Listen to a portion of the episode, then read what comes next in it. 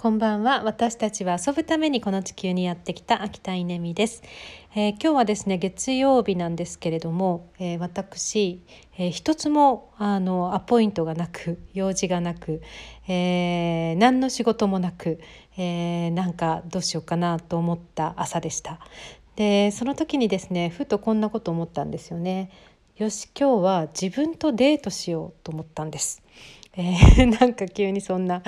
言葉が出てきたんですけど、まあ、なんかこう稲見さんを誘ってですね今日はあの一日過ごしてみようと思ったんですよね。でどこ行きたい？と自分に聞いてみたらですね、えー、まずとにかく午前中はヨガに行きたいまあねいつもの話ですよね、うん、行きましょうということで、えー、ヨガに出かけました。で、えー、ちょうどお昼ぐらいに終わったんですけど、えー、ランチどこ行きたいっていうふうに聞いたらうなぎって言うんですよね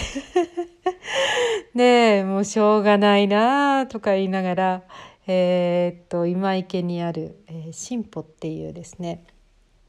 老舗のうなぎ屋さんにですね連れてってあげました。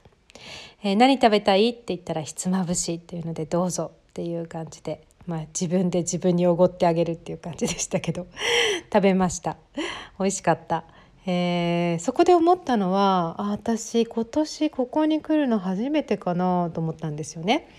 でえー、っとそのお店はですね、えー、よく行ってたんです去年まで。なんでよく行ってたかっていうと、えー、名古屋にね友達が訪ねてくるそれは海外や国内でもそうですけど遊びに来てくれると、まあ、なんかね熱田神宮に行ってて、えー、うなぎを食べて帰るみたいですねなんか一つそういうコースがあるんですよねでその時によく連れてきて一緒に食べるっていうことをしていた店だったんですけどああ今年は津田神宮も行ってないしうなぎ屋さんにも行ってないしあ初めてだなと思いながらあの結構ゆっくりとそこで過ごしました。そしてどこ行きたいっていうふうに自分に聞いたらうーんなんか山手サロン片付けたいって言ったんですよね。びっくり。なんでそんなこと言うんですかね。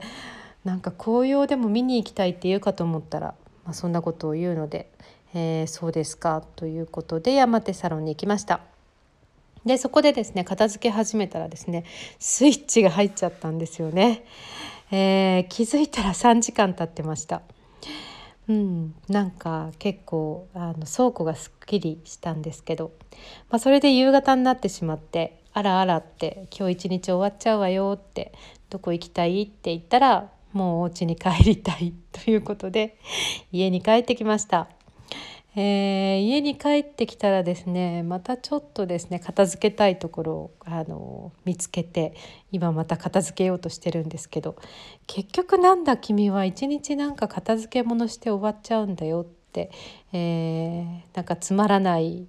あの人ですねというなんかそんな風に自分に声をかけた、まあ、そんな一日でした皆さん良い1週間お過ごしください。